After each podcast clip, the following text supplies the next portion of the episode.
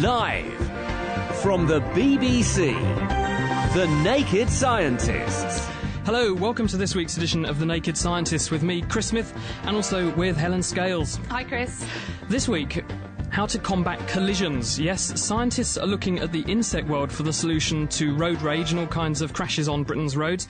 How are we going to make them safer? Well, it turns out that insects have their very own ability to avoid bumping into things, and scientists now reckon they can borrow from biology and apply that to cars to make them less able to crash into each other too. We'll be finding out how this evening. Also on tonight's show, social insects, how ants, wasps and bees live together and interact together. How does that relationship come about? How do they help each other? And is it just ants, wasps and bees? Or are we on the trail of finding other kinds of social insects lurking out there somewhere in the wilds of Thailand? We'll be finding out from William Foster from Cambridge University this evening. And also, bioluminescence. If you don't know what that means, you must have heard of glowworms and fireflies. How do they make that animal light? That's the amazing chemical um, findings that we're going to be looking about, looking into later on this evening uh, with someone from the University of Cardiff. He's coming on the phone. And also, have you ever been stung by a jellyfish? Tell us, what was it like? And did you get someone to wee on you to make it better? We'll be discussing whether or not that's actually the best thing to do. Hello, my name's Chris Smith, and also here, as I say, is Helen. What else have you got in store for us, Helen? Ah, yes. Well, of course, as every week, we will give you a rundown of the latest news in the worlds of science and technology and medicine. And so this week, we shall be finding out what knit nurses found when they rummaged through the heads of thousands of school kids in Wales um, so I'm not quite sure if that's going to be very nice, but very relevant for the insect theme we have today. And also, we will be learning about a fungus that might help eat through the tons and tons of plastic waste that we throw away every year. And also, on an environmental note, we'll be hearing about how the US has just created the world's largest marine protected area. And uh, if you're in an experimental mood, don't forget, because it is National Insect Week this week, we've been asking you to go out into your garden and set some pitfall traps. No, they're not the kind of things that are six feet deep with sharp bamboo spikes at the bottom to catch your dad. These are not man traps, they're pitfall traps. You just put a plastic cup into the ground, cover it with a bit of wood or something, and see which drops in overnight. Have you been doing this? Have you caught anything interesting? We want to know about it. The Naked Scientist Podcast, brought to you by thenakedscientist.com. Now, as we always do on uh, the Sunday evening, we're going to take a look at what's been happening this week in the world of science all over the world. And a very encouraging piece of news has come out from the University of Wisconsin, where Adam Guss and his colleagues have found an exciting way to break down things called phenolic resins. Now, you may not have heard of, of, phenolic resins, but these are actually very bad for the environment because they're heavy duty plastics. They're the kind of thing that makes your car's air filter, the air conditioning unit. In other words, heavy industrial or automobile parts, the car trim, that kind of stuff. And to give you an example of how much of a problem this is, they're accumulating in landfill sites in America, for which I know the figures, to the tune of two and a half million tons of these things every single year. And they just don't break down.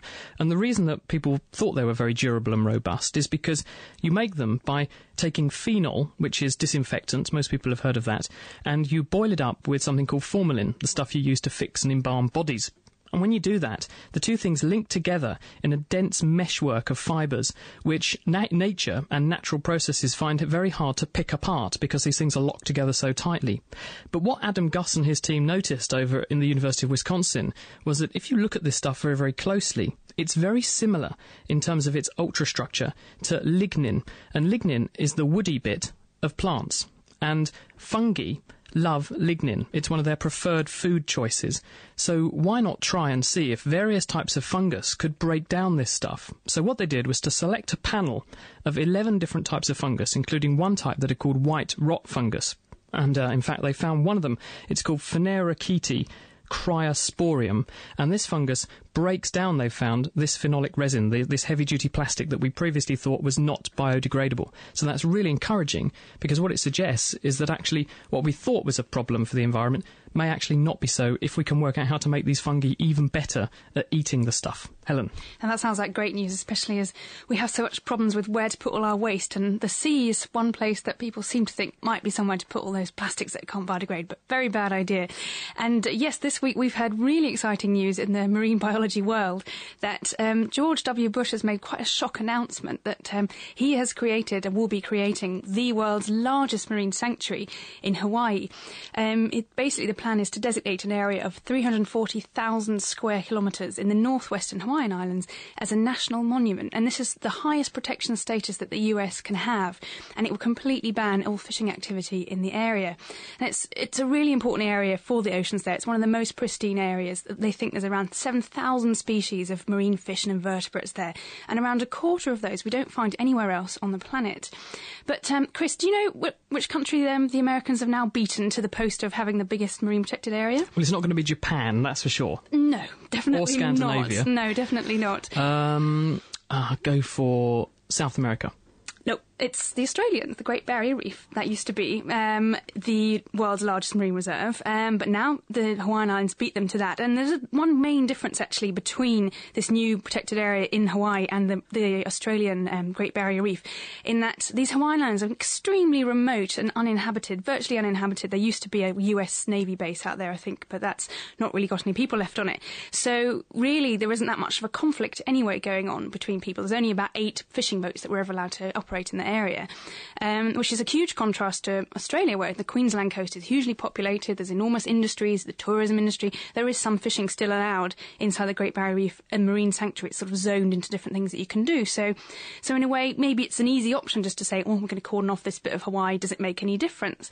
But conservationists do think that that could have become there could have been more development, basically moving into these islands, and that fisheries could have started expanding. So it's really preempting that kind of impact, which is really quite forward thinking, especially coming from the likes of George W. Bush, who hasn't necessarily got the best reputation when it comes to things like wanting to go and search for oil and gas in the uh, nas- the Arctic National Wildlife Refuge. In It's quite interesting, Helen, that I remember you writing an article to, to highlight the fact that often there are unforeseen benefits to man's activities, and in fact, the Kennedy Space Center, where all the space shuttles blast off from, has actually had a major impact on fishing. To the to the benefit of fishermen That's- locally. That's right. I mean, just because we had to keep people out of that area because there were spaceships going off and people weren't allowed to fish it basically meant that the fisheries around there, outside of that area that was protected, were becoming prize winning and enormous and the fishermen were pulling out these enormous specimen, specimens and it was doing a great thing. So, you know, cordon off one piece of the oceans and it does actually spill out and really boost fisheries as well as, you know, biodiversity elsewhere as well. Because the key thing here, that, that probably the mistake that a lot of people make, is um, you end up catching the big fish, and this means the small ones slip through the net. Obviously, and a lot of people think, well, that's good. You leave the small ones to grow big, but actually, the big ones have the most babies and have the fittest offspring. Yeah, that's right. And in fact, we're we're kind of putting almost an evolutionary force on these fish stocks, and we're causing them to actually change to become smaller because those are the ones that aren't getting caught. So it's like a natural selection force going on there. We really are making huge changes that we just don't quite understand, and whether or not the fishes will actually recover after we stop fishing them is another question. But We're, we're sticking with this sort of marine theme. I've got an email here from Mike, who's actually uh, he's studying ecology in Utah in the US, and he says, uh, "I'm an ecology PhD student, and I listen to your podcast in Utah. I've got a question because in a recent show you talked, in fact, Helen was talking about the speed of a jellyfish sting. There's a myth, or is it truth? I've heard that urine from a human can negate a jellyfish sting. Is that an urban legend? Right, I've been looking into this because there is, but there doesn't seem to be a very clear answer as to whether whether or not actually urine does help with jellyfish stings or not. I mean, what we're trying to do here, what the idea of putting something onto a jellyfish sting after you've had it, after you have been stung, is is um, a to kind of reduce the pain because obviously you've already been stung and that that hurts a lot. You've Have you ever these- been stung? Yes, quite a lot. Of course, marine biologists get stung all the time. It's just part of the job. Come on, what, what's what stung you? Um, come at various things that I haven't seen, but just kind of grabbed at my ankles when I've been walking through um, shallow water, and um, and one wrapped itself around my leg and I had a lovely line for a while. Nice. So what did it feel like for you? Um, burning and just very very painful. Was it like an electric jolt, literally instant agony? It, st- it felt like a, a, a really bad stinging, stinging nettle sting. In fact, one time I felt like I'd stepped over a stinging nettle, but a really horrible stinging nettle, basically. I mean, I have friends of mine, luckily I haven't, but friends of mine have been stung by stingrays, and that's really nasty. Oh, really? That you sort of, if you step on one by mistake and it flips its tail around and jabs, jabs the sting into your leg, now that's really nasty. I got stung by a Portuguese man of war. That was actually uh, when I was swimming off of Palm Beach in Florida, not far from the Kennedy Space Center, in fact, near your marine reserve. And, and that was very painful. Those are very dangerous, those ones. yeah, in That's- Australia they call them blue bottles. And Yes. a really interesting bit of trivia about this, since we're talking about jellyfish, and I'm sorry to interrupt That's right. and steal your thing about stings, but a a really interesting thing about jellyfish and Portuguese man of war, you know, you know they're sort of a, a mobile float. They look a Mm. bit like a breast bobbing along on top of the water. And on the top of this uh, bubble, let's say, they have this sail of tissue sticking upwards. And it's interesting because different different versions of the jellyfish have it pointing at different angles, and half of them have it pointing, let's say, at 45 degrees, and the other one have it pointing at 135 degrees. So the idea here is that when the wind's blowing onshore, half of them will blow out to sea. And half of them will blow onto the beach, so you only lose half your population at any given time. Isn't that amazing? That's amazing. And you know that actually Portuguese man and war aren't jellyfish. They're actually a type of hydra. Sort of colony- They're colony, colonial of lots of little tiny cells that, that stick together and, and act and create, I think, a silicon implant was a nice way of describing the float on a Portuguese man of war. I like my analogy better, but sorry, carry on with what you were saying about Anyway, so we don't know about the effect of urine, and what you so what you want to do is get rid of the pain, but also try and stop if you've got a tentacle stuck to you. Try and prevent any more of those nematocysts, those firing little blasts that I was talking about the other week. Try and stop them from firing. And um, I was looking around, and I couldn't find any science scientific studies that would be prepared to look at why urine might have an effect on this. It certainly is something of a traditional treatment, and lots of different parts of the world. It's something that people do. It's something you've got access to. Let's say if you have a sting and you don't have with you some vinegar, which vinegar is much more a usual sort of treatment for jellyfish stings and has been tested. In fact, there was a study in um, that was reported in New Scientist a few years ago saying that they tested um, Coke and four old Not, not cocaine, presumably. Coca-Cola. Sorry, Because cocaine would be excellent because cocaine's a might help. fantastic local anaesthetic. It's a really good local anaesthetic, so, you, it would work. So if you don't have any of that, um, Coca-Cola and four-day-old wine, but basically because they're very acidic, um, can help uh, reduce the pain and stop the firing of these nematocysts. Um, and we think it might be something to do with the vinegar um, dehydrating these these nematocyst cells and sort of stopping them being able to fire. But it's a bit hazy still. So if all you've got is urine, it might work. And apparently, males have more sterile urine than females. So if you get a male friend to provide the necessary for you, then that's great. But if you can't, you know, bring some vinegar along just in case. It's probably better. Okay, okay. Well, here's a hair-raising story because we are talking obviously about insects this evening because it is National Insect Week, and a recent study amongst Welsh Welsh school children. They went to this researchers have published this in the Journal of the Archives of Disease in Childhood. They actually went to th- and tested 300,000 school children in 31 schools across Wales, and they got 316 lice samples after combing their way through these 300,000 heads, and they tested these lice against the usual chemicals that we use to clean heads that are infested with nits, and these include things like permethrin and malathion. They're the usual creams and lotions you rub in. And worryingly, 80% of the nits that they recovered were resistant to these permethrins. So what we've got is a rising tide of resistance. We've seen this with superbugs in hospital. Now we're seeing the same thing with nits on people's heads. In Wales, I wonder if it's going to spread to elsewhere in the UK. I hope not. Itchy, itchy, itchy. The Naked Scientists. Supported by the Wellcome Trust. Time now to head across the Atlantic and join the guys at Science Update, Chelsea Wald and Bob Hirschon. For the naked scientists this week, how being overweight might actually be healthy, at least if you're pushing 80. But first, to the prospective mothers out there, do you wish you could make like Angelina Jolie and run off to a resort to relax for the duration of your pregnancy? Well, of course you do. But if you can't afford it, take heart. Chelsea explains that your baby may not mind a little stress. In fact, a little stress during pregnancy may even be helpful to the baby. This according to Johns Hopkins University developmental psychologist Janet DiPietro. She and her colleagues found that when mothers experienced mild stress and anxiety in mid-pregnancy, their kids had superior mental and motor skills by age 2, whether or not mom was still anxious. And the kids were just as well adjusted as others their age. There were no effects on how children behaved. So it's not that they were doing better developmentally, but they were really a handful to control. Um, there were there was no effect on things like how hyperactive they were, how they controlled their emotions, and so on. She cautions that it's still important to treat severe anxiety or depression, but everyday stress may be nothing to stress about. Thanks, Chelsea. Well, if you live to be 80, you're entitled to carry a few extra pounds. In fact, it may be healthy to do so. This according to University of Southern California epidemiologist Maria Corrada. She and her colleagues found that people in their 80s and 90s who were somewhat overweight, according to the commonly accepted body mass index, actually lived longer than their leaner counterparts. Just why that is isn't clear. Maybe having a, a, few extra pounds may protect the elderly from more severe injuries such as hip fractures, for example, during a fall. There's some diseases that are associated with weight loss and maybe having a few extra pounds means that you can lose a little bit more weight before you become too thin and too unhealthy. Whatever the reason, she says that different weight standards may be needed for the oldest of the old. Thanks, Bob. Next week, we'll talk about scientists who are listening to animals like horses and killer whales. Until then, I'm Chelsea Wald. And I'm Bob Hirschon for AAAS, the Science Society. Over to you, Naked Scientists. That was Chelsea Wald and Bob Hirschon from Science Update. More details on their website at www.scienceupdate.com.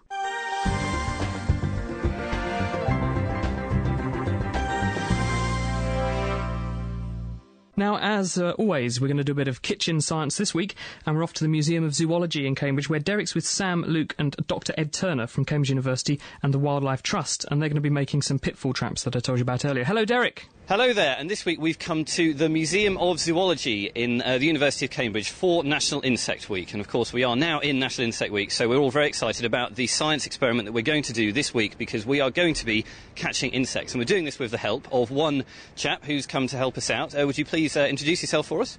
Hi, my name's Ed Turner. I work at uh, the Zoology Department here in Cambridge and also with the Wildlife Trusts. Okay, and I gather you've set up some experiments for us to catch some insects, is that right? Yes, what we've done is we've set up some pitfall traps here to catch some insects. Fantastic. Okay, and we've also got some volunteers who've come along to help us out. So, guys, could you give me your names, your first names, and uh, what school you're from? Hi, I'm Sam from the Perse. I'm Luke, also from the Perse. Okay, and it's National Insect Week, so are you guys excited? Do you like insects? I've loved them since I was very, very little. Okay, that's absolutely fantastic. And yourself? Yeah, I like insects too. Right then, so Ed, what we need to know then is how to make these traps so that we can catch some insects because, of course, people at home can do this as well and they've been encouraged to do this over the last week. But if they'd like to listen to your instructions now, they can do it. So, what do you have to do? Well, it's very, very easy. All you need is some plastic cups, and you just want to find a patch in your garden where you can safely dig. So that's quite important. Don't dig up the middle of your lawn or anything like that. Just dig a small hole, put the uh, cup in, and make sure the surface of it is completely flat with the soil. So any insects walking along can easily move into it. Um, and maybe what you could also do is put uh, maybe uh, half a bucket over the over the top of it to protect it from the rain. Okay then, and uh, obviously people might think, oh, I don't really want to cut up my bucket at home. I mean, is there anything else they can use to protect it? Yeah, absolutely anything. Um, uh, an old ice cream uh, carton, anything like that, really. And then suspending that above it to um, above the cup that you've put in the soil to protect it from the rain. How can you do that? Well, what I've used is some bamboo poles, but you could use any sticks, anything at all, just to hold it off the surface. Okay, then. Now, we're actually in the uh, new museum site at Cambridge and we've um, set up some pitfall traps already. But what are the kind of places that we can set them up in to kind of see what different kinds of insects we can get? Well, what I've done here is I've put um, some traps in the border, so actually in the in the loose soil. I've put some also underneath uh, a, a, hedge, and I've put some into the lawn as well. I've, I've, had the permission of the gardeners here in zoology, so you could do that if you're very careful, but you have to ask your parents first. Yes, exactly. So we don't want anyone to be decimating their parents' lovely lawn here. Yeah, no, absolutely. Yeah, you can, a little bit of a hole, not too much though. Okay, that's fantastic. So just to recap what Ed said there, we've got uh, four pit traps here actually in slightly different positions. One of them is uh, on the lawn itself. Uh, and then the rest of them are kind of on the soil, um, kind of in the garden. One of them's in the shade, one of them is quite far away from the border of the lawn, and one of them is very close to that border. So have a go at home. Why not try and find out the different places you can put pit traps and, and see what you can get? And, of course, uh, Sam and Luke are very keen to know what we've got in these pit traps, but we're not going to find out yet. We're going to find out later in the show. But, Sam, what do you think we might have got in some of these pit traps? Well, in the lighter ones, you may find um, small, smaller insects than in the shade because the shade gives them more protection. Okay, it sounds like we have an expert speaking here. I think Ed is nodding very impressed over there. And yourself, Luke, what do you think? Uh, we might get some uh, grasshoppers or flies or something. Okay, and we will see all about that very, very soon. So there we go then. What we've got here is a setup in the new museum site at Cambridge University, which we are going to be looking in later on in the show. But we would encourage you guys at home to have a go at this. And of course, if during uh, the last week you have already been setting up your, your pit traps, then please tell us what you found. We'd love you to phone us on 08459 25 2000. And of course, you can email as well. That's chris at thenakedscientist.com. And if you're emailing, why not send us a picture? Lots of people have, you know, phone cameras now and stuff. So if you can send a picture of the insects that you've got, send them into the Naked Scientist, that would be absolutely fantastic, all in the name of National Insect Week. So anyway, we will be back here at the University of Cambridge Museum of Zoology very, very soon. Please do join us then. Until then, it's uh, back to the studio. Thanks, Derek. That's Derek Thorne, who's out there at uh, the Perse School with Sam, Luke, and Dr. Ed Turner, and he's from the Wildlife Trust, and uh, we'll be hearing from them later on in the programme. But as he says, if you have any fantastic insect finds in your garden, call in now 08459 25 2000. You can email chris at nakedscientist.com or you can send us a text message 07786 20 1960. I've got a, a, line here from Mike who says, I'm from Maryville, Tennessee. It's a small town in East Tennessee near the Smoky Mountains. I've enjoyed the show for several months now, and my 12 year old son heard it today and really enjoyed it and will probably become a regular. So thanks very much for that, Mike. Now, you might remember last week um, I talked about getting, we got some emails saying that they loved our English accents listening on the podcast on the internet. And I've got another couple of emails here saying just the same thing. Um, here is one email from Kelly Top in Toronto, in Canada. She says she loves the show. We get right into the stories without wasting a second. And there are so many podcasts where we have so much chit chat at the start. So I hope you're still enjoying that. And uh, yes, she says as well that she loves our accents. Well, that's very nice to hear indeed. Also, hear from Pete in Australia. And I thought Australians, our accents were quite like an English accent, really, weren't they? But uh, oh, good eye, mate. It, I, I mean, Americans. They're going to hate me for that. Maybe, maybe all the Americans listening can let us know. Do you think that it's difficult to tell an English accent from an Australian accent? Because I find I'm always told that I'm Australian by Americans. But uh, Pete from Australia says uh, he particularly likes our accents, especially mine. Thanks, Pete. I'm always told I'm there, very Helen, posh, yeah. so that's great to have a fan. now, look, uh, you guys, uh, I should I should say our guests in the studio this this week from the University of Newcastle, we have uh, Dr. Claire Rind, and from the University of Cambridge, Dr. William Foster. They're here with us, and uh, we, you're doing very well because you've already got a surge of, of, emails, you guys. This one you're going to love.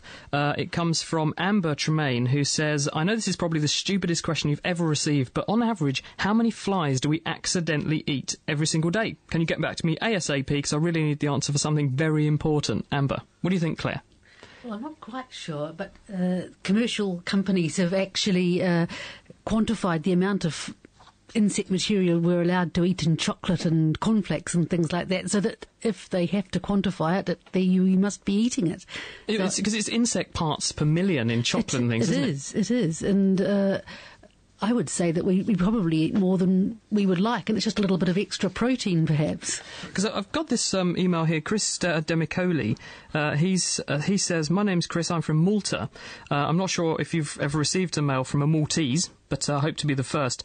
I listen to your show through the podcasts. Um, my question is, how do worms appear in things such as packets of nuts when it's still sealed tightly? I've always wondered about this and suspect that it has something to do with expired goods or possibly the temperature. Fantastic show. Thanks very much. So presumably it's the same thing.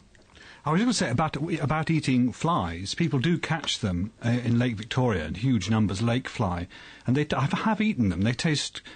Well, they taste like shrimps, which is rather unexpected. Just tell us more about this. So, what is this? Well, huge emergences of uh, chironomid flies occur in Africa in Lake Victoria, and people have caught these commercially. What do they look like? Well, they look tiny midges.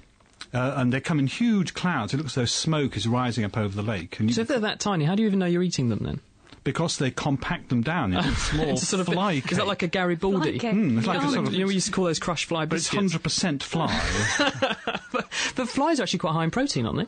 Oh yeah, they're delicious. Very good for you, I'm sure. So how did someone discover that? Um, and how do you prepare them? You you crush them down and then what? Fry them or just dry them? I or? think they were just dried. They just wanted to do something with this huge biomass emerging from the lakes.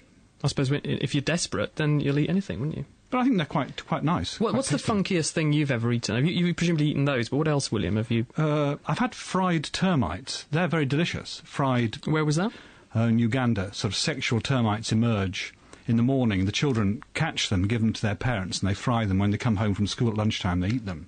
They're very nice. I, I was in Beijing, and um, there's a wonderful market. It's a mile long. You can walk along this street market, and you can you can have uh, deep fried cicada on a kebab stick, and they put about 13 cicadas on a kebab stick and deep fried.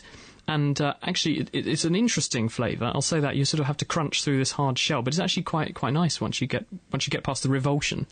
Come on, Claire, you work on locusts. Have you ever eaten one of those? No. I've offered them to my colleagues, but I haven't had any takers. Here's another email for you. This is from Lydia. Uh, this is actually, Lydia is in Austria. She says she's writing to us from Graz in Austria. My father's a great fan of your show and he's advised me to ask my question of you. Why are insects, which have composite eyes, not blinded by the sun? Apparently they have no eyelids that they can shut, and my friend Vendelin blinded some ants with a laser pen, and it appeared that they were quite irritated by that.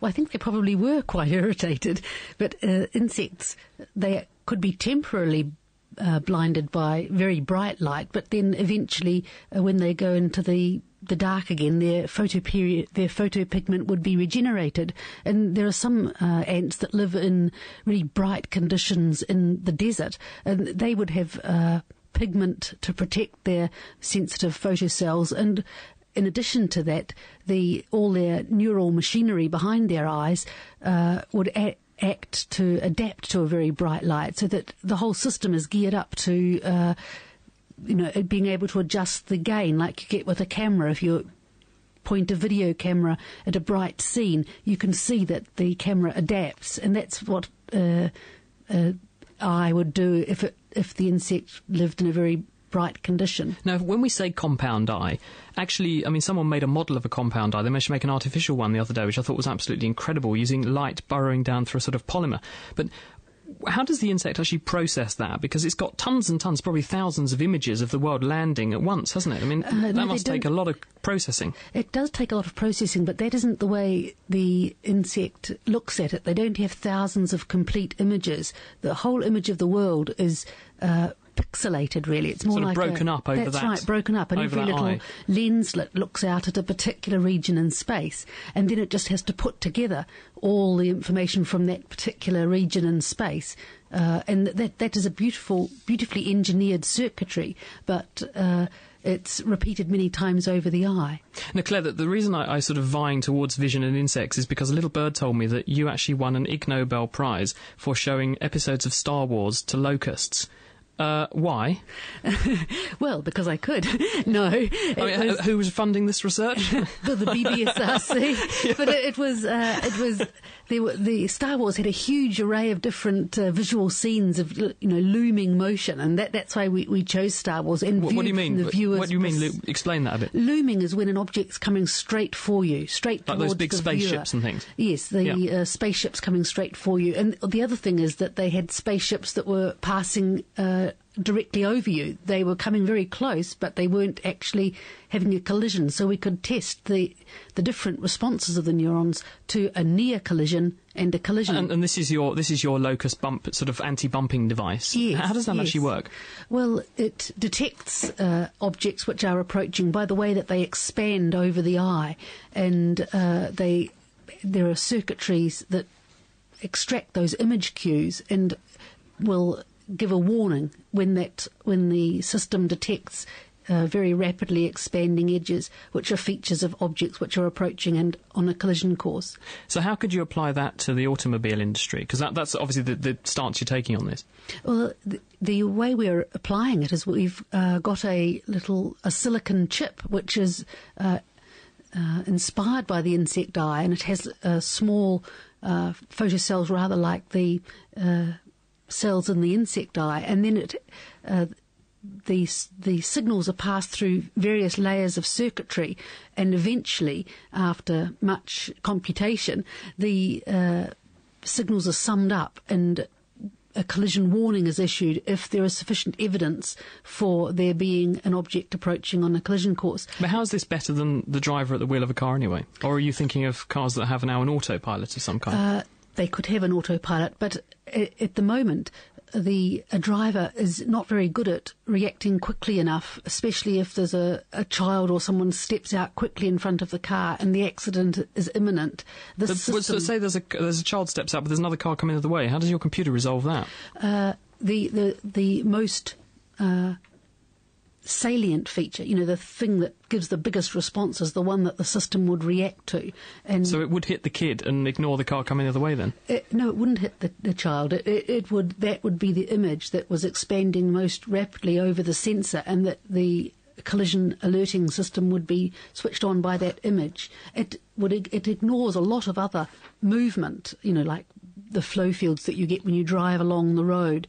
The image is flowing back over the, the sensor. It ignores all that. It's specifically looking for an object which is on a collision course. And the car coming straight for you, it, it will be a problem if it's coming straight for you as well.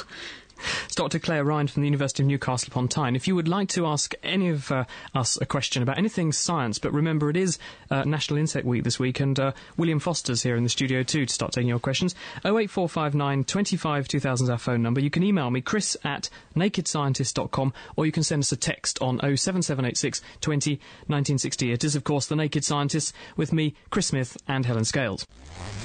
Stripping down science. Okay, let's do it. The Naked Scientists.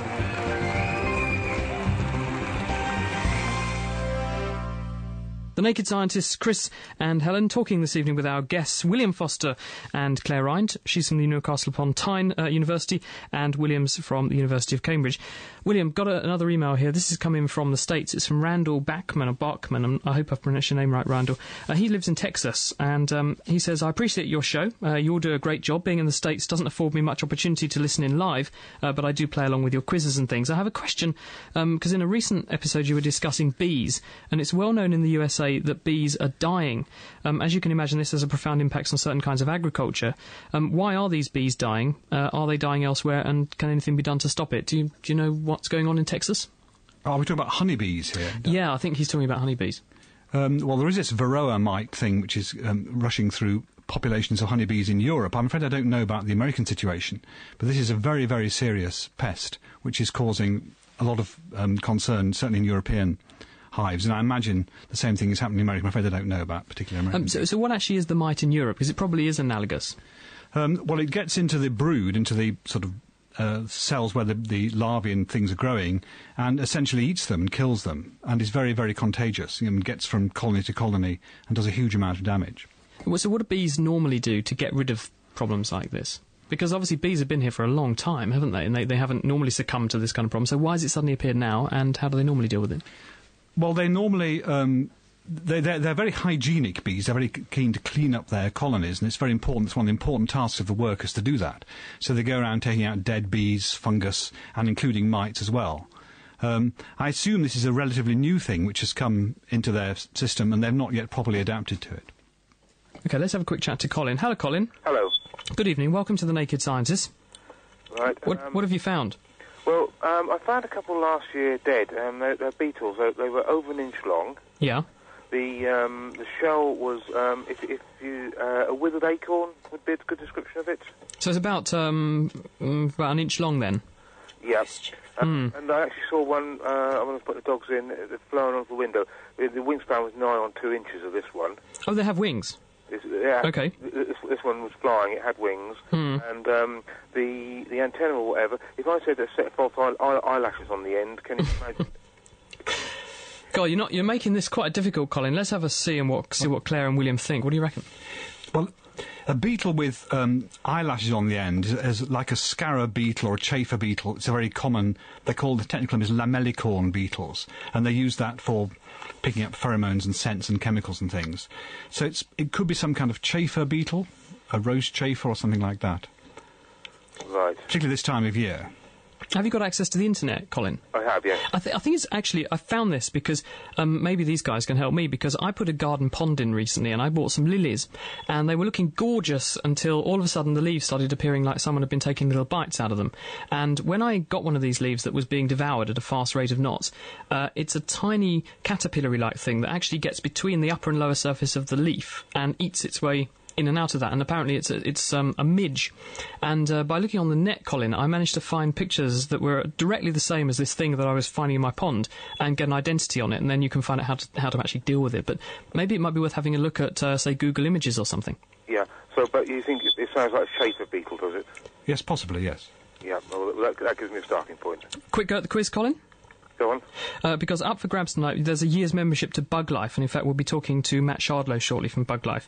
Uh, and also, uh, courtesy of William, you can have a tour around the secret stores at the Museum of Zoology. What's that all about, uh, William? What have you got on offer there? Well, the, the, most of the Museum of Zoology is not on display to the public. So all the kind of beetles and indeed vertebrates and mollusks and Darwin's barnacles, for example, are on. Uh, able to be shown behind, but you need someone to Sounds show you rude. around. Da- Darwin's barnacle. Darwin's barnacles are lovely. They're all on Wh- what- slides. what are they? Well, he spent, after he come back from the voyage to Beagle, he spent about, know, eight years turning himself into a proper biologist by becoming a barnacle taxonomist. And he discovered the barnacle li- uh, a lot about the barnacle life cycle as well as how to identify them. And we have the actual, or a lot of the actual specimens that he worked on. Okay, Colin, here you go. Belches from farmyard animals are causing the greenhouse effect. Do you think that's science fact or science fiction? Yep, that's right. Those flatulent farmyard animals account for 20% of the global emissions of greenhouse gas methane. And if they come round my house, they'll find another competitor to that. It's not me. Uh, you can smell a giraffe from up, for, up to a quarter of a kilometre away. Do you think that's fact or fiction? Fiction. I'm afraid it's actually true. Apparently, those stinky giraffes have um, two chemicals in their fur called indole and 3-methyl indole, which help repel ticks and prevent bacterial and fungal infections. Two out of three so far, Colin. Last question. Over half of monkeys have evidence of broken bones caused by falling out of trees. Do you think that they're just careless monkeys, or that's a porky? Uh, fact. Yep, that's right. Apparently, a Japanese study uh, researchers have found that um, lots of these uh, m- macaques have actually fallen out of trees, and uh, it's probably not because they're fighting each other, but they really just aren't very good at uh, those acrobatics. Well done, Colin. Uh, two out of three, so that's not bad. Right. Take care now. Thanks for calling up. Thank you. Good luck with your bug hunting. Thank you. Bye. It's the Naked Scientists, Chris and Helen. If you have an interesting bug you'd like us to identify, you have a question about anything science, but with a slant this evening towards insects, then text, call, or email those numbers 08459 25 2000, text 07786 20 1960, or email chris at nakedscientist.com. Fancy listening to The Naked Scientists in your bed, on your way to work, or even at work? Why not subscribe to our podcast? For more information, visit nakedscientist.com forward slash podcast. So, William, we mentioned at the beginning that one of your interests is in social animals, and you're going to be going off to the Back Beyond to Thailand soon. Why is that, and what are you going to find there? Well, we're hoping to look for um, social behaviour in beetles. Now, social behaviour is very Im- important in insects because the most successful animals in the world, all animals, are ants and termites. Uh, and they're successful because they're social, because they're able to have huge colonies uh, very well organised. Now, this has evolved rather infrequently. It only occurs in ants, bees, wasps, and termites. And we'd like to be able to sh- see whether or not the huge, li- the largest group of animals in the world, the beetles, whether any of them are social. And there's a particular group of beetles, they're called, I'm afraid they don't have an, an English name really, they're called passalid beetles. The Americans call them Bess beetles. Now, they have quite advanced parental care. That is, the parents look after their young, and they do things like help the larvae make the pupal case around them. They can't do it themselves. The parents have to kind of push from one side and the larvae push from the other side. So very elaborate social care. And this has been known for a while, but no one's ever really studied them very thoroughly. And we know there are large colonies of various species in this part of Southeast Asia, and we want to go and find them. So, how, when you're mounting an expedition like that, how do you set it all up? What's the steps involved, and, and obviously, how much is this going to cost? Well, it doesn't cost all that much. The, we're doing this with the Natural History Museum uh, in London, uh, and they are mainly going to collect, just uh, collect and look for beetles and Lepidoptera, butterflies and moths in the area generally, and they've done most of the organisation. What is really required is a permit to bring the material out of Thailand because all countries, quite correctly, don't like people just going in and sort of pillaging all their animals. They want to know what's happening. Um, and this, we haven't got the permit yet. Actually, we're still the National Museum is still negotiating with with the Thai authorities, but we will have that. That's the major thing that's needed. Otherwise, you just need somewhere to live. And nets and tubes and alcohol, that is 80% alcohol. Not for the scientists. put- no, no, no, we never drink that kind of thing. Uh, in which to put the, um, the insects when we caught them. So, going back to these beetles, do we think that, that the origin of this social behaviour, wasps live together in colonies, uh, we, we think that some spiders do, ants definitely do, and bees do, of course. Do they all have a sort of common ancestor that developed like that, or, or have they independently evolved to have this interreliance and interdependence on each other? It's happened independently s- several times, but not that often. It's ha- uh, the termites probably had two origins of social behaviour. For example, the ants probably only one. Another group that is social are the aphids, greenfly, which I've worked on a little bit. They're, you, you would expect them to be social because they're colonial, they're clonal, they're all the same uh, um, genetically. So just like if you still have that, that breast in your mind, the, um, the Portuguese man of war, that, that, that's also a, social animal. It's uh, clonal, it's identical, only some of the individuals in the Portuguese man of war actually reproduce. And it's the same for greenflies. It's some of them will, will sex- sexually. So Yes. rather than just cloning themselves, they, they will actually have sex. Um, well, only some of them actually reproduce. Some of them are totally sterile. And Well, greenfly, this is yes, not Portuguese. This is, this is greenfly. Yeah. Some of them are just warriors, like there are warrior polyps, warrior individuals in the it's Portuguese. Is that war. to distract predators? So if you've got 50 billion green flies, uh, a couple of them don't actually do anything. They just sit there as a green fly eating uh, and looking fat and juicy. Then if something comes along to eat the green fly, it's more likely to pick on one of those ones that's sterile, that's not going to reproduce, and leave alone the one that can foster another Well, sort of... in this case, it's more the fact that there are soldiers, which are baby ones, heavily armed with teeth and so on, and then claws, and they rush around over the colony, uh, k- kicking off parasitic wasps um, or anything that's trying to come and eat them. There's an interesting story recently where uh, scientists were looking at how plants actually have their own sort of alert system, where they use chemical signals so that when, say, a caterpillar or one of these other green flies and other kinds of animals eats the plant, the plant releases various chemicals that then attract predators that like to eat the animals that are eating the plant. Yes, they, they attract not predators, they, they attract parasitoid parasites, wasps. yeah, sure. Uh, so they're usually Hymenoptera, uh, like the ants, bees, and wasps, but in this case not social. They come flying in and lay their eggs on the caterpillars that are uh, eating the plant. It's a relatively recent discovery, but it's definitely true. There's lots of good evidence for this now. So going back to your Thailand situation, why is it that no one's ever discovered the fact that there are these social beetles knocking around, uh, given the, the wealth of information you've already told us that these things have these independent relationships in each other? They, they can't reproduce without another one's help. Well, people have studied them a little bit. Um, there's some work been done in America. An American school teacher in the 1930s kept them by his bed and watched them doing various things. Um, I suppose there's not much money in them. They're not that important ecologically. Um, they are quite important, I think. They live in, in wood and break down wood. Um, and no one's really been that interested in this kind of theory of the evolution of social behaviour until recently. So it's something we want to look at. Isn't there a claim um, that, in fact, in the same way that Claire's trying to look at locusts to see if there are ways in which we can borrow from biology to make cars safer, people are interested in looking at how ants communicate and signals are passed through colonies in order to make computers faster. Yes, indeed. I think there are lots of analogies one can make with uh, social insect colonies and how to make sort of, as it were, things like brains work or how, how to make complex systems work. Because all these colonies work on very simple rules which the individuals make. And by the uh, accumulation of lots of simple rules and lots of individuals, one can get the emergence of very complex properties. So I think that's the kind of approach that people are taking. Going back to your expedition, um, when you're out there, presumably it's rainforest you're looking at, is Yeah. it? Um, uh, and you're hunting down these beetles. How will you know if they are social rather than just being a whole bunch of beetles that happen to live in high concentrations? What's the kind of keys you're going to be looking for, do you think? I the, the key thing in the end we'll want to see, and this will involve, I'm afraid, killing them, is to the extent to which the females, in particular, in there are reproductive. So if we got, say, 100 females, there are recorded to be 100 in one log, we would, as it were, collect them all and see if there's a queen beetle who is full of eggs and so on, and lots of worker beetles who aren't. So we're looking for the extent to which reproduction is uh, concentrated in one individual rather than spread across the whole colony. Do, no one knows that at all for this group at the moment. The Naked Scientists, Chris and Helen, and we're talking this evening with Dr. Claire Rind and Dr. William Foster. If you'd like to ask them any questions, 08459 25 2000 is our phone number. You can email us, chris at nakedscientists.com, or send us a text. It's 07786 20 1960. Anything to do with the science of insects. And uh, keep your calls coming in. More questions coming up in a second, including Do Ants Go to Sleep, William? That's coming up. And also why mosquito bites are itchy. Laying the facts bare. The Naked Scientists. Okay, got an email here from Brian Orr, who's in Singapore. Hello, this is Brian from Singapore. I'm just wondering, when I was walking home the other night, that I saw a bunch of ants that were crowding around some food crumbs on the pavement. Do ants sleep?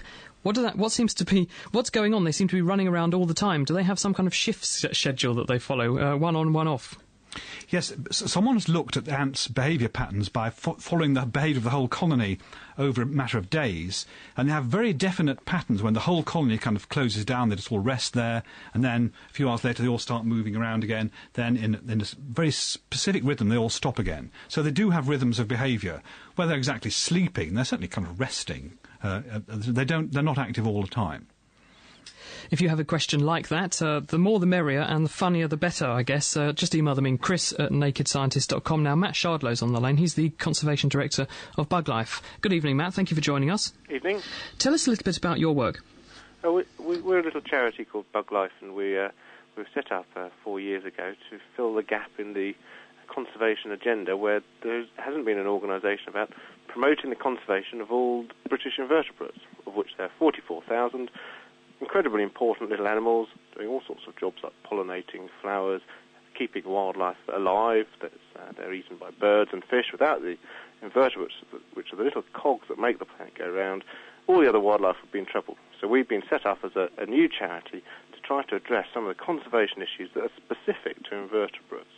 You very kindly offered uh, to give a year's membership to someone who wins uh, our competition this evening. What will that entitle them to? What will they get? As, as, a member, obviously, you're, you're part of Buglife. You're supporting the work that we're doing, making sure that there's more invertebrates out there. And I think we'll talk a bit about some of the problems that uh, invertebrates are facing in a little while. Um, and you'll also get, obviously, our updates, which will uh, put you right up on, on, on the ball as to what's going on with invertebrate conservation, and posters when they come out, and all the various other access to our website, etc. Et now, one of the things that um, you're looking at, Matt, is, is brownfield sites. In other words, you know, sites that people have built on, they've become derelict. Uh, they're important for these kind of animals, allegedly. Yeah, absolutely. Uh, brownfield sites are actually as important for endangered invertebrates as ancient woodlands are. So uh, we think of some of these natural sites as being, you know, very natural, very untouched by human hands, being very important for wildlife.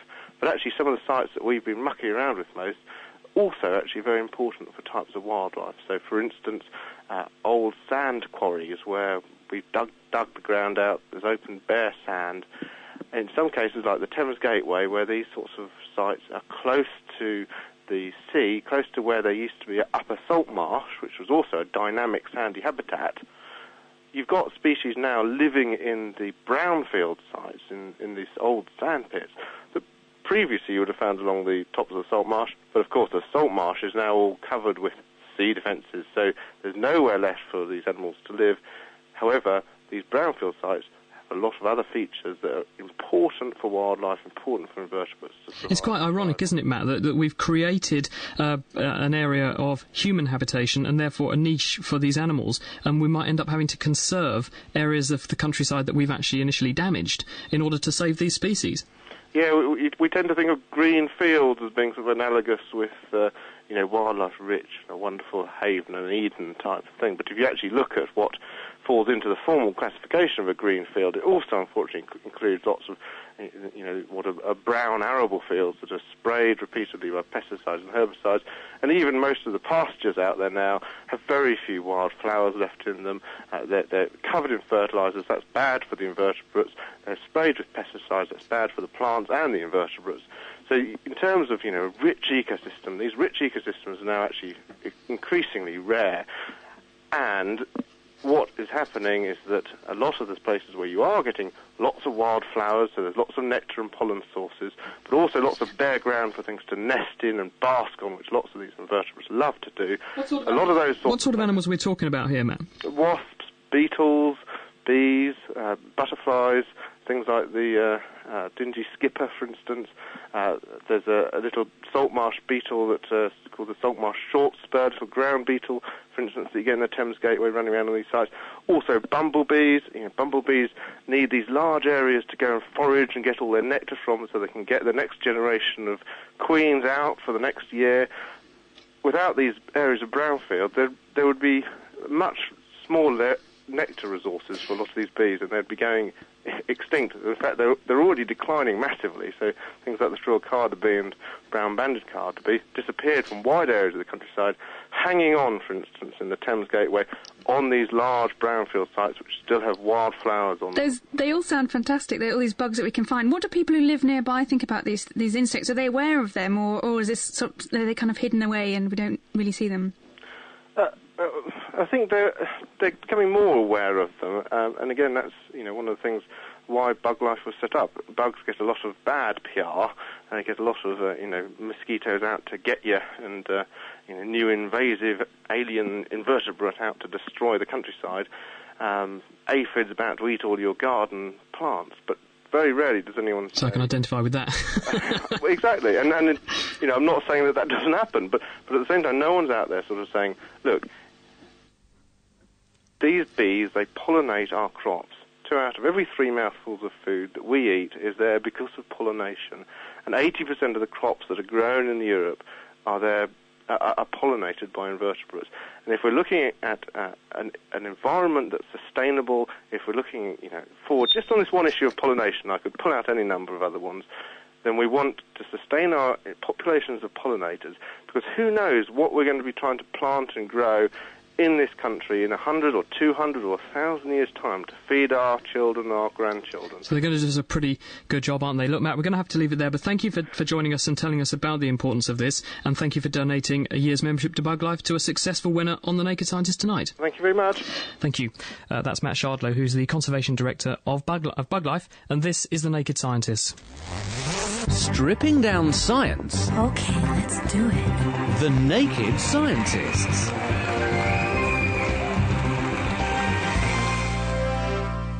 Chris and Helen with you this on this week's show, and here's John in Peterborough. Hi, John. Hi there. What would you like to know about? Right, uh, years ago, well, I work in a bakery now, but years ago, we used to get a lot of cockroaches, mm. right? And we used to stack the bread tins inside one another. Yes. Right? There was hardly any gap there, yet the cockroaches used to get inside. How did they manage that? The cockroaches still got inside. What do you guys reckon?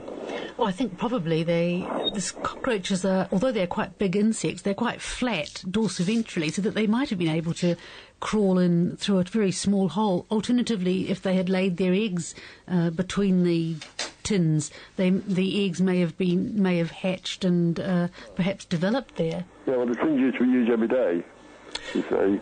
Yeah, well, but they're, they're pretty good at getting places, aren't they, cockroaches? Yes, they're, they're very flat and they can squeeze in. Ah, I see. Yeah, they're, they're quite they're quite good at getting places they shouldn't. John, do you want a very quick go at the quiz? Yeah, sure. Okay, okay, here we go. We're going to have to be really quick on this. Okay. Australia is under threat from yellow crazy ants. Is that fact or fiction? Uh, fiction. No, I'm afraid that's uh, true, actually. The yellow crazy ants, which can blind humans and animals because they spray acid, and they live in these super colonies we've been talking about today. Patients don't trust a fat doctor as much as a leaner one, and I'm skinny, by the way. Fact or fiction? Uh, fact. Yep, that's completely right. Yes, so uh, that's interesting psychology about doctors.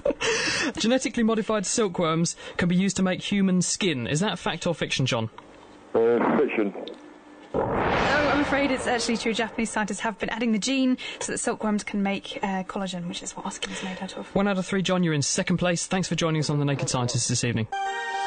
Sorting out the sparks from the quarks. The Naked Scientists. The Naked Scientists, Chris and Helen, our guests this evening, William Foster and Claire Rind. We're talking about the science of insects, and time now to head back to that school. Uh, we're joining Derek, Sam, Luke, and Ed Turner there at the Perse, and they're all uh, congregating at the Museum of uh, Zoology this evening because we've asked you to set some uh, man traps. Well, let's call them pitfall traps, and let's see what you've been catching. What have you got, guys? Hello there once again. Welcome back to the just outside the Museum of Zoology at Cambridge University, and we are here with the results of our pit traps, which um, Ed Turner from the Museum of Zoology and the Wildlife Trust has set up for us. So Sam and Luke are ready with their results. So why don't we have a look? Um, Ed, would you like to instruct Sam firstly what to do with with the cup, which we've just taken out of uh, its position where it was in the garden? We've got, we've got lots of stuff in there, so we need to pour it right on the middle. We've got a white tray here, so we can see easily what the insects are we've got, and right in the middle. So things are already hopping out, actually, as we're doing that. They are insects, are they, Ed? Well, mm, they're not really insects. They're very, they're like very primitive insects. They've got six legs, but they're not actually insects. They're called non-insect hexapods. Well, hey, okay then. And uh, just tell me a bit about them then. I mean, uh, they look to me like they're maybe three or four millimetres long. Mm. They're ca- crawling around, maybe about as big as ants, but with longer antennae. What, what, else can you say? Well, if we look at them, we've got some hand lenses here, which you can you can get from sort of shops quite easily. But they're they're very velvety. If you have a look at them, I think Sam's just having a look now. What, what, what can you tell us about it, Sam? What can you see with the magnifying glass? They're quite hairy and they've got a sort of stripe through the middle where Hmm. there's a colour change. Okay. And also, what are they doing? Well, they seem to be escaping and occasionally um, they'll jump, but they won't go too far. Okay, what's all the jumping about? Well, actually, that, that gives you a clue to their name. They're actually called springtails. So what it actually is, they've got a spring at the end of their tail, which um, is, a, is a little structure, looks a bit like an arm, which they can straighten very fast, and it will shoot them into the air. So it's an escape response. Uh, and the, the reason is these things are eaten by nearly everything. So that's why they're, they're a bit nervous, they're a bit twitchy animals, just simply because everything's trying to munch them. Uh, so, Luke, how about you um, pour some of one of your uh, cups out there onto one of the white trays that we've got here? Okay, there we go. And, and, and Luke, where was that one from in the garden? That was from the lawn. Okay, so that was actually in the grass. Okay, then. So what have we got here? What can you see there, Luke? We've got a woodlouse, which is curling up. Okay, yeah, I, I think I can see. I think I can identify woodlouse as well. Ed, what can you say about that? Well, it's uh, again another interesting um, response to predation here. So to escape predators or things that are trying to eat it. So what we've got is a pill woodlouse. So it, so its response is to curl up a little bit like an armadillo and protect itself from predators. Okay, so essentially these things think we are predators, do they? Yeah, no, absolutely. I think they're, they're, they're in fear of their life, but of course they're, they're not going to be harmed today. They're going to be put back afterwards. Okay, then. Let's have a look at a third cup then. Uh, what other one have we got here? Luke, have you got another one there? Yes, it was um, in the shade in the soil. Okay, then, so let's pull that out and see what we've got. Okay, and what can you see there? Sam? Um, I think there's a young devil's coach horse. But I- okay, and describe that for me. it's sort of long and black. It's got six legs like um, your average insect, but it's also look it's long. Sounds like we have a real expert here, actually, Ed. What, what do you say? Yeah, no, no, he's absolutely right. It's not, it's not a young one. It's a different species. So um, with with um, with insects, the larvae are like a bit like a bit like grubs with beetles. So it's a type of beetle, um, and, you, and you're quite right. It's a devil's coach horse. It's a rove beetle, um, and unlike most beetles, which have got these two big hardened wing cases, if you think of ladybirds, those kind of hardened wing cases. Um, rove beetles have actually got very tiny wing cases, and the reason is they can then move very easily between the soil or in cracks and um, crevices and things like that, and, and often hunt for smaller insects, maybe for these collembolans, actually, these springtails we've already seen. Okay, and, and one thing that occurred to me as well when Luke poured out this cup that we got from the shady part of the garden was that there were really a lot of insects in there. I mean, is, is that what we would expect? Yeah, no, absolutely. I think I think what we've got here is lots of lots of animals which are living all around the, the moist ground and in the mud, and so they don't like to dry out too much. This is maybe why we're getting more insects. Okay, right. Well, I think I'm very impressed with the stuff we found here, actually. I'm very delighted as well that it all did turn out fine. Um, so, Sam, what, what did you think of, of our harvest of insects here? I think you definitely got a lot more insects nearer the shade. Mm, yeah, and I, I think we, well, you guys predicted that, didn't you? I can't take any credit for that, but yes, well done to you. And, uh, and Luke, what do, what do you think? How do you like the experiment we've done? Yeah, it was good. We've got lots of insects and different types. All right, okay, and I think hopefully you at home have heard that it's really very easy to do with uh, a pitfall trap that we've made here. So uh, hopefully you can do it as well and tell us at the Naked Scientists what you find. Um, and of course, Ed, if people actually would like to get some more information on what they've found, uh, what else can they do? Well, they can come along to National Insect Week here in the Department of Zoology on the 24th and bring any insects that they can't identify um, themselves. And we've got an Ask the Entomologist section, so Ask the Insect Expert section. So you can bring along your stuff and we'll do our best to identify it for you. And we're at, at the Museum of Zoology? Museum of Zoology, just That's where we are, okay, at the new museum site, and perhaps you'll see the pitfall traps that we set up here. So that's fantastic. Okay, well, thank you very much to Luke and Sam and to Ed for setting up the experiment. And uh, I hope you have a very fun insect week looking for insects where you are. So we'll be back next week anyway. So until then, it's back to the studio.